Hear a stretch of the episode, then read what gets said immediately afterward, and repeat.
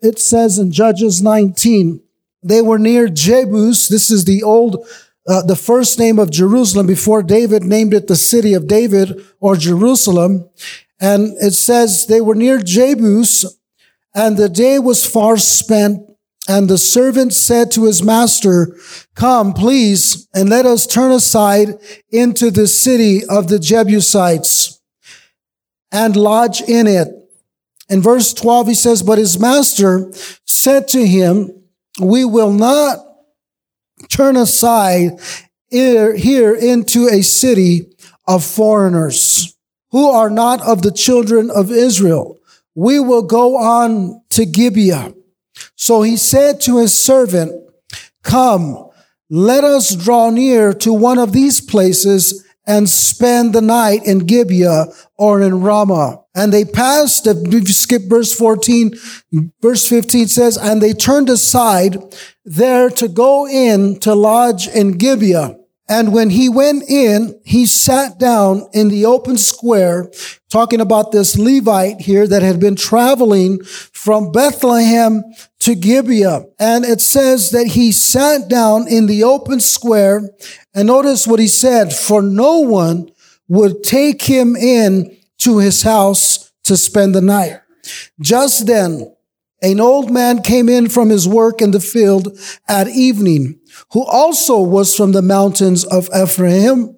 He was staying in Gibeah, whereas the men of the place were Benjamites. And then verse 17, when he raised his eyes, he saw a traveler in the open square of the city. And the old man said, where are you going and where do you come from? Two questions. Where are you going and where do you come from? Notice that where you come from is not prerequisite. God is concerned about where you are going. And I hope this morning you are going somewhere. And then it goes on to say, he said to him, we are passing from Bethlehem in Judah toward the remote mountains of Ephraim. I am from there. I went to Bethlehem in Judah. Now I'm going to the house of the Lord. I told you that would make sense. Uh, we are going to the house of the Lord, but there is no one. Notice this. There is no one. There was no one to take us in. There is no one to take us in.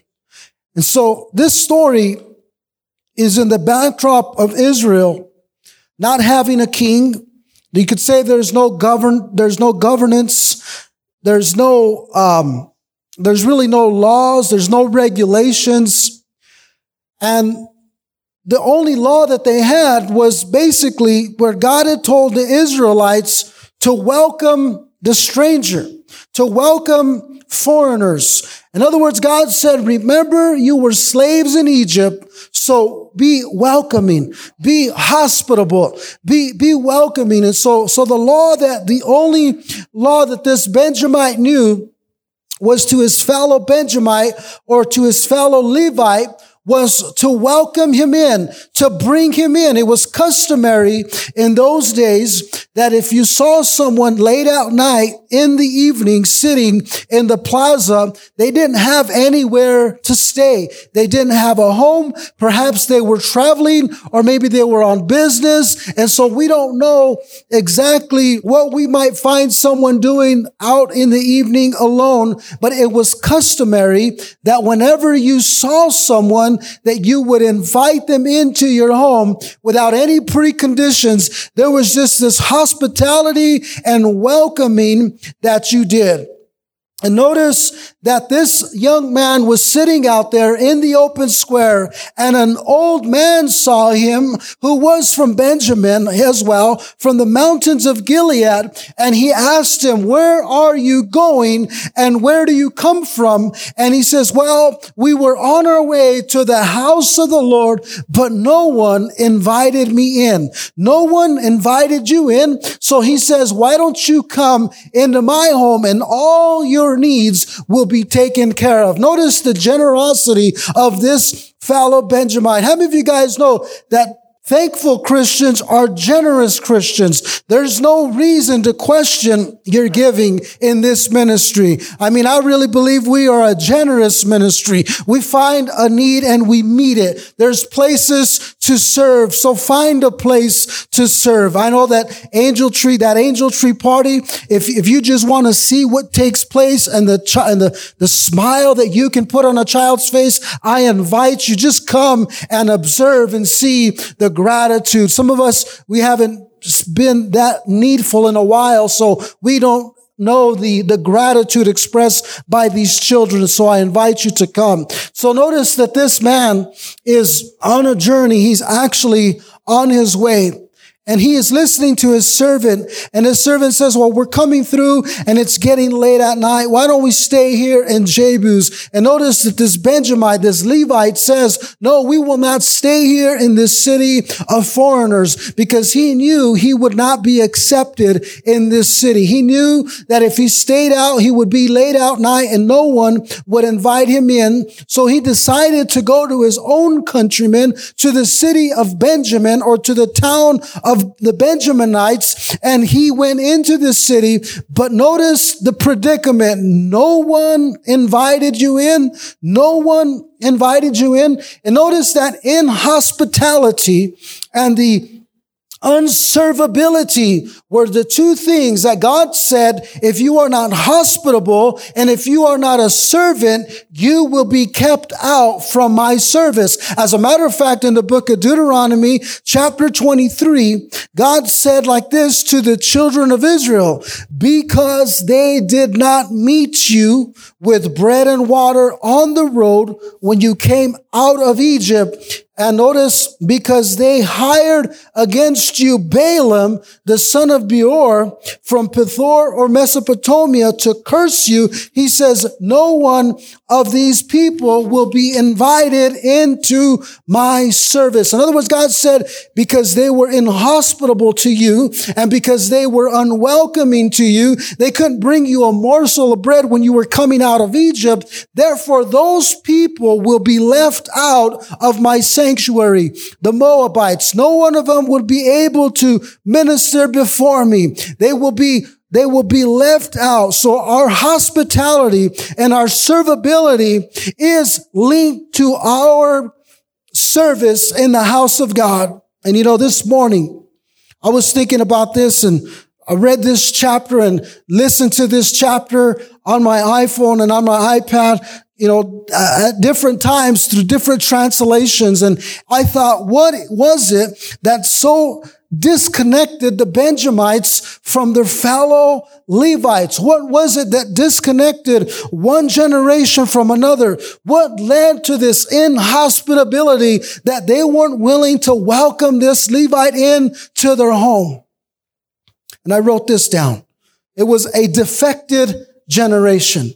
In other words, they defected from God. They left God. The priesthood had defected from God and the Benjamites who were supposed to be at God's service, they defected from God. As a matter of fact, the Bible talks about the priesthood defects and here's four areas where you know you have defected and only you can do a self-examination. How many of you guys ever do those Google health checks? All of a sudden you have, you have a certain pain on your right ear and you start Googling. You start Googling the, the Medi Google. Well, I did that to myself and I thought, okay, if I've defected from the Lord, if I've moved away from God, what is it that has caused this defection? Why have I defected from the Lord? And what are some of the symptoms of a defected people or defected generation? I wrote four of them down and we have them on the screen for you. You can write them down. As a matter of fact, if you're not taking notes in church, just tell your neighbor, I'm not willing to stay dumb. I want a girl, so take notes. You know, when I was a kid and as a teenager, we learned to take notes. So what are some of the symptoms of a defected generation or a defected priesthood? Loss of service. Can't find anywhere to serve in the church. Don't have a motivation to serve in the church. Don't have a motivation to, to serve like I used to. How many of you guys have, have been infected by that loss of service? Well, they don't really need my help. They have enough people serving and giving. There's always room for more service. A defected generation. One of the symptoms is loss of compassion. Loss of compassion. Thirdly, loss of hurt. You don't feel hurt. You don't feel pain anymore. I mean, if you guys, you know, you see someone hurting, you'll be like, well, you brought that on yourself. And so you no longer hurt for them like you used to. When you first came to know the, the Lord, you, you had a hurt and you hurt for people. What about the loss of convictions? When I was writing these things down, I said, man, I'm preaching to myself. Preaching to myself first before I could deliver this. So what is this antidote for a defected priesthood? What is the antidote for a defected generation? Here it is. The next four things that you need to do, and you'll see through the text in Leviticus and Judges chapter 19 what this Levite did. The Bible says that this Levite, he reconnected to his roots. He recommitted and he restored and he returned. Now, if you read the portion of the, of the verses that I did not read, the Bible, this is a strange story. Sometimes we can't see any, um, any, anything drawn out at us in some of these stories.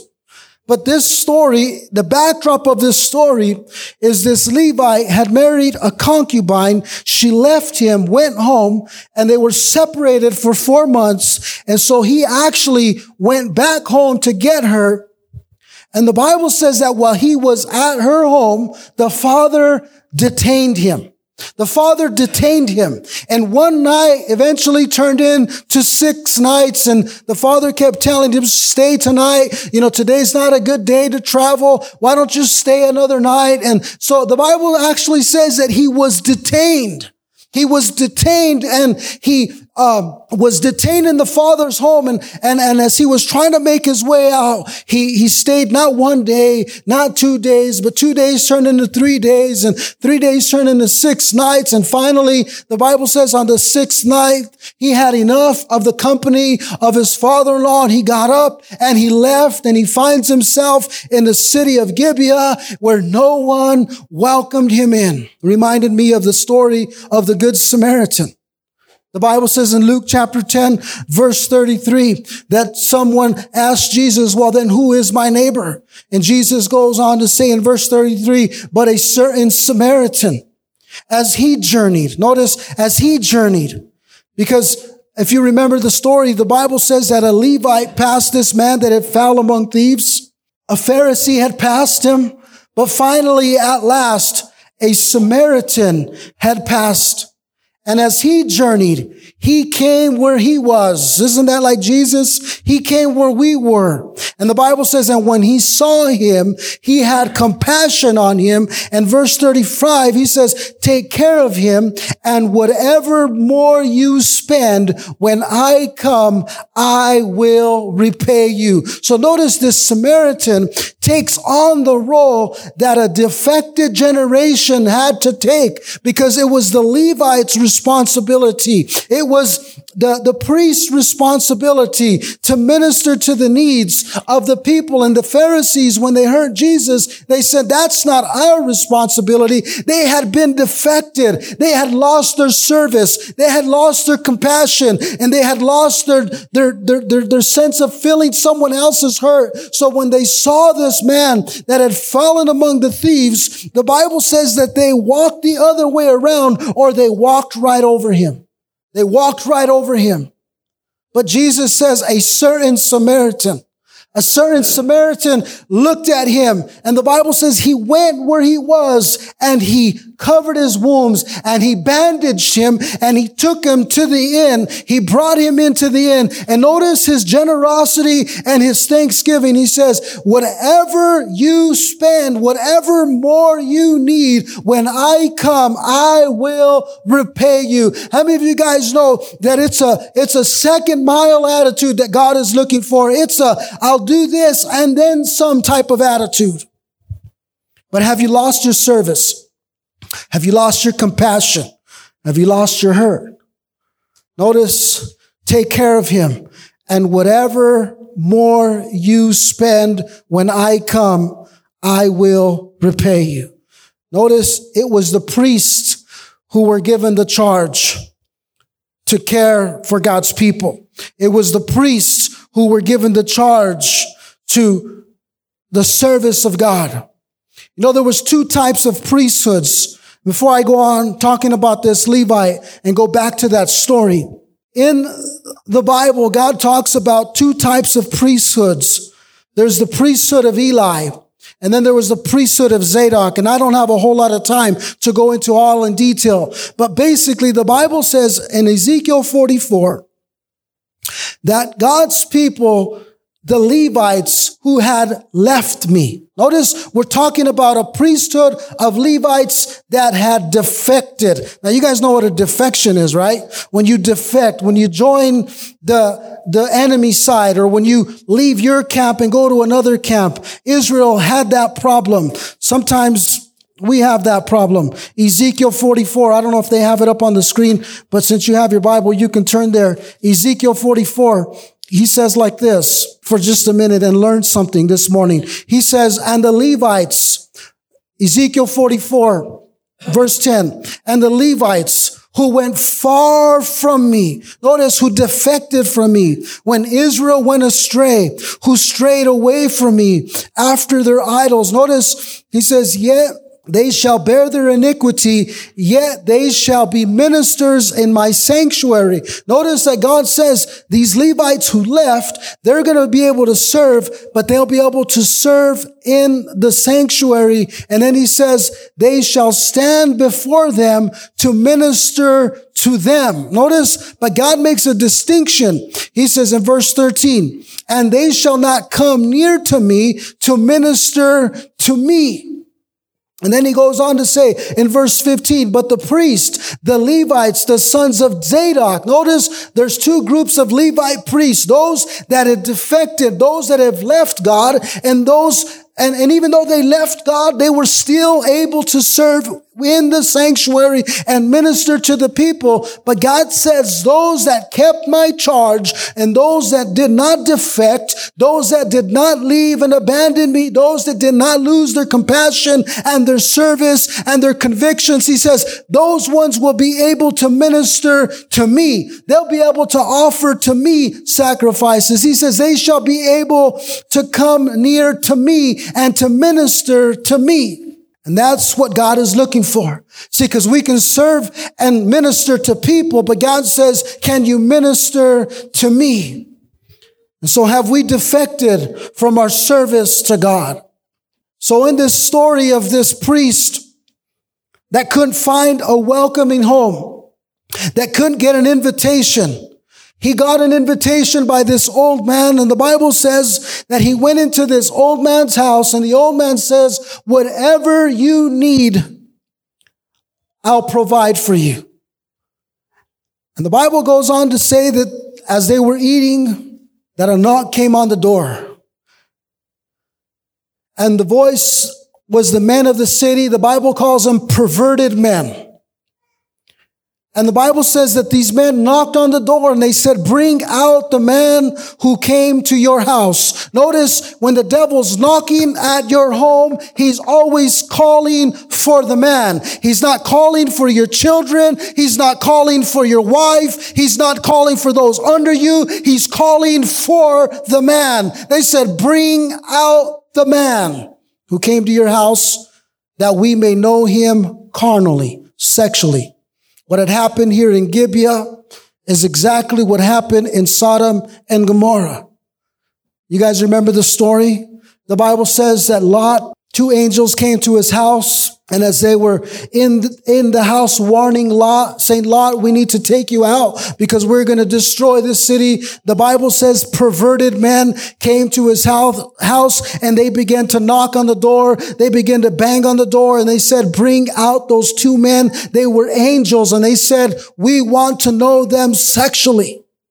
What the two men had in common when they refused to let these men out to these perverted men, the Bible says that they sent to those that were knocking on the door, No my brethren, please do not do so wickedly. But what I found interesting is not only that they call them my brethren, the Bible says that this man who had taken in this Levite sent to those knocking on his door to bring out those men. He called him his friends. Lot called the people of the world. He called the sodomites. He called these perverted persons. He called them his friends. No, my friends, don't do this such evil in our midst. Don't do these. These are holy men of God. And he calls them his friends. In other words, they had been detained by the world. They had been detained, that they no longer had a different uh, uh, convictions. They no longer had anything different from them. In other words, they had the same things in common with the world. So they were detained. They were detained with friendship with the world. You know, one of the things that as I was reading this chapter in Judges 19, the Bible says that the father-in-law detained him. Do you know how he detained him? He said, refresh your heart. I mean, if you read the text, he said it three times. Refresh your heart, refresh your heart, refresh your heart. And the second thing he said to him is let your heart be merry. Isn't that the, isn't that the message of the world today? If you got friends detaining you, oh, you don't have to leave just yet. They detain you. They, you, they, they entertain you and they say, oh, just refresh your heart. Refresh your heart. Let your heart be merry. My friends, you've been detained by the world, perhaps Sodom and this Gibeonite city, this attitude that had permeated the city has detained you and you need to break free from it or you lose your service. You lose your compassion and your hurt when the world can detain you. I know I'm speaking to myself. That's why all of you guys are quiet. Can't even get an amen in this Presbyterian church. No, we're not Presbyterian. That was just a joke. Somebody said, I'll never come back to this Presbyterian church. I thought they were Pentecostal the way that lady was praying. In one of the commentaries that I read about this book, it said, that a good man's heart is where his business is. It is a sign a man has either little to do at home or little heart to do what he has to do when he can take pleasure in being long abroad where he has nothing to do. You know, this Levite was in the home of someone who detained him and they said, let your heart be merry. You know, cheer up your heart. You know, the Bible says if our heart convicts us, God is greater than our heart. And I thought about this and, and as I was reading this, we ought to know where we have no business. We ought to know where we have no business. And if we're staying long there, then we've been detained by that business because he's got a business to take care of. And so I ask you, my friends, is there anything that has detained you? Is there any business that you're involved in that has captured you or relationships that have detained you and they're holding on to you and you ought to break free of them and says, I don't belong here. I've been here too long. I'm ready to go. I got a place to go. I got people to go to. I got a home to go to. I got a family to go to. This generation has been detained. Make your heart merry. Make your heart merry. Isn't that the Bible says that in the last days they will be eating and drinking and giving in marriage? Refresh your heart, they say. Refresh your heart. The Bible says that our heart is deceitful and desperately wicked. Another thing that stands out, the Bible says that the Bible calls these men sons of Belial. Sons of Belial is two words.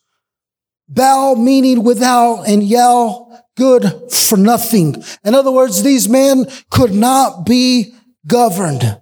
They could not be governed. God sent them priests and they went astray and they left him.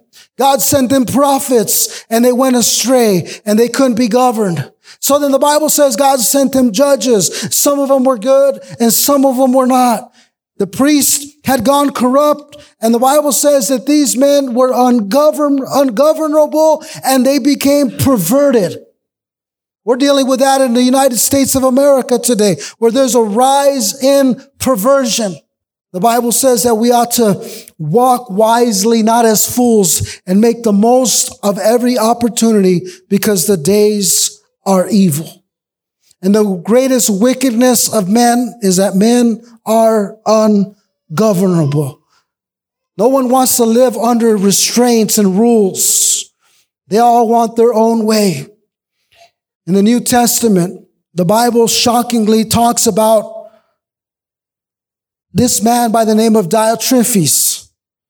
In 3 John verse 9, the Bible says Diotrephes who loves to be first. The Bible says that he loves to be first. He loves to have the preeminence. And the Bible says he don't welcome anybody Notice this is a church. This is an elder or a leader. And it says he does not welcome anybody into the church. He wants to be first. He says, therefore, if I come, this is the apostle Paul. He's saying, when I come, I will call attention to what he does, prating against us with malicious words. Notice I'm not content with that. He himself does not receive the brethren. Notice that this Levite was going to the city of Gibeah and he says, well, I was coming into your city and no one welcomed me in. No one welcomed me in. Paul the apostle dealt with this in his church and John actually says, when I come, I will call attention to what he's done. Notice this guy says he forbids those who wish putting them out of the church. Notice Paul calls, calls this evil. He says, beloved, do not imitate what is evil. What is evil? An inhospitable or whatever you want to call it. Inhospitable or unhospitable. It's evil. And notice that this Levite found himself in a city. He knew no one. He had no family. He had no place to lay his head. But this old man who still had a welcoming attitude, who, who realized, well, where are you, where are you going? Notice he didn't ask him, where are you from? Because where are you from is not a prerequisite for God to call you and use you. But how many of you guys know that if you know where you're going, and how many of us know that this is not our home? We have a heavenly home. And here the Bible says this old man asked him, where are you going? And he says, we're on our way to the house of the Lord. Is there anyone here this morning that is on your way to the house of the Lord? It does not matter where you've been. It does not matter where they've sent you. It does not matter where you come from. It does not matter if you grow up, if you grew up in the projects. God is concerned with where you are going. So this man asks him, where are you going? He says, I was on my way to the church or on my way to the house of the Lord, but no one welcomed him in. You know, there's three things about Diotrephes that we learn. I learned about this guy a long time ago. I think it was Steve Farrar. He called him out. He said he's a, he's, he's not a leader, but I wrote three things down. Diotrephes, who loves to be first, he says he's unwelcoming, he's unhospitable, and I can imagine that an unwelcoming and an unhospitable person is unhappy. They're unhappy. You know that our Savior, the Bible says he travels at night.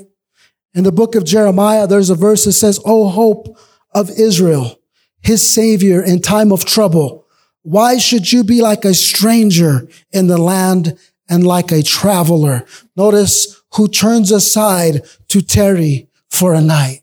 Notice that we don't know exactly who it is that we're called to serve, but when you see a traveler, when you see someone who's hurting, do you have a heart that goes to them and says, are you traveling? Do you need a place to lodge in? Now, none of us would welcome a stranger into our home. Nowadays, it's not advisable. But have we forgotten that Jesus said, I must work the works of him who sent me while it is still day. The night is coming when no man can work. Notice that this man was, was traveling at night. And he says, the night, the day is far spent and the night is coming. Let us go out into the plaza. Let us see who will welcome us in. And the last point, visited Lot's home. This is a different story in Genesis. The Bible says that Lot came and he reasoned with these men of the city and he said, look, don't take these men. Take my daughters. Imagine that where you're willing to give up your very own for the evil that has detained you. He was detained by that spirit of Sodom and Gomorrah. And the Bible says that when these angels got up, they grabbed Lot and they pulled him back in and said, you don't belong out there and you don't negotiate with them. They brought him back in and the Bible says, and they struck the men with blindness. Never before has our world been so hopeless, groping. You know what it's like to grope in the darkness? The book of Acts, chapter 17, that God says that He has determined the places where we shall live in hopes that we might grope for Him. We're blinded in darkness, and God says, I hope that you would grope for me and perhaps find me. And perhaps you may find me. The God of this world, according to 2 Corinthians, the Bible says, has blinded the eyes of those who do not believe lest the light of the gospel of the glory of Christ, who is the image of God, should shine on them. Have we been blinded by this world? Has the world blinded us? Do we walk around not seeing the hurt and the pain? And I ask myself, have you been detained by this world? Have you lost conviction? Have you lost compassion? Have you lost your service? And I pray that as I was reading this text, I was thinking that my God, that could easily be me. We, we walk around and, and we see someone says, no one invited you in. No one took you in. And notice that this young man, before he got to the city of Gibeah, he wasn't really concerned about where he was going. He got detained one night. One night turned into two nights. Two nights turned into three nights. And then pretty soon he's, he's, he's cheering up his heart and he's trying to be merry with the world. And he had no haste. He had no business to go take care of. So he tarried a little longer. And I wonder, do we tarry a little longer when we have no business to take care of? I love what David said to the, the priest Ahimelech when he went in to the house of the Lord. And David asked him, do you have any bread in the house of the Lord? And do you have any weapons? Because I did not bring mine because the king's business, or in one translation, it said the king's mission requires haste. So we ought to know where we're going. We ain't got time to be detained by the world and the deceitfulness of riches. I did some research on the name Ahimelech and the Bible says Ahimelech, his name means the king is my brother. The king is my brother. And I wonder here, if any one of us can say the king is still my brother because the Bible says there is one that sticks closer than a brother. His name is King Jesus. Or have you made an alliance with your brethren? The people of the world, my brethren, my friends, have they detained you? Have they detained you? I don't know where you defected. I can only answer for myself. Have we become a defected priesthood where we've left service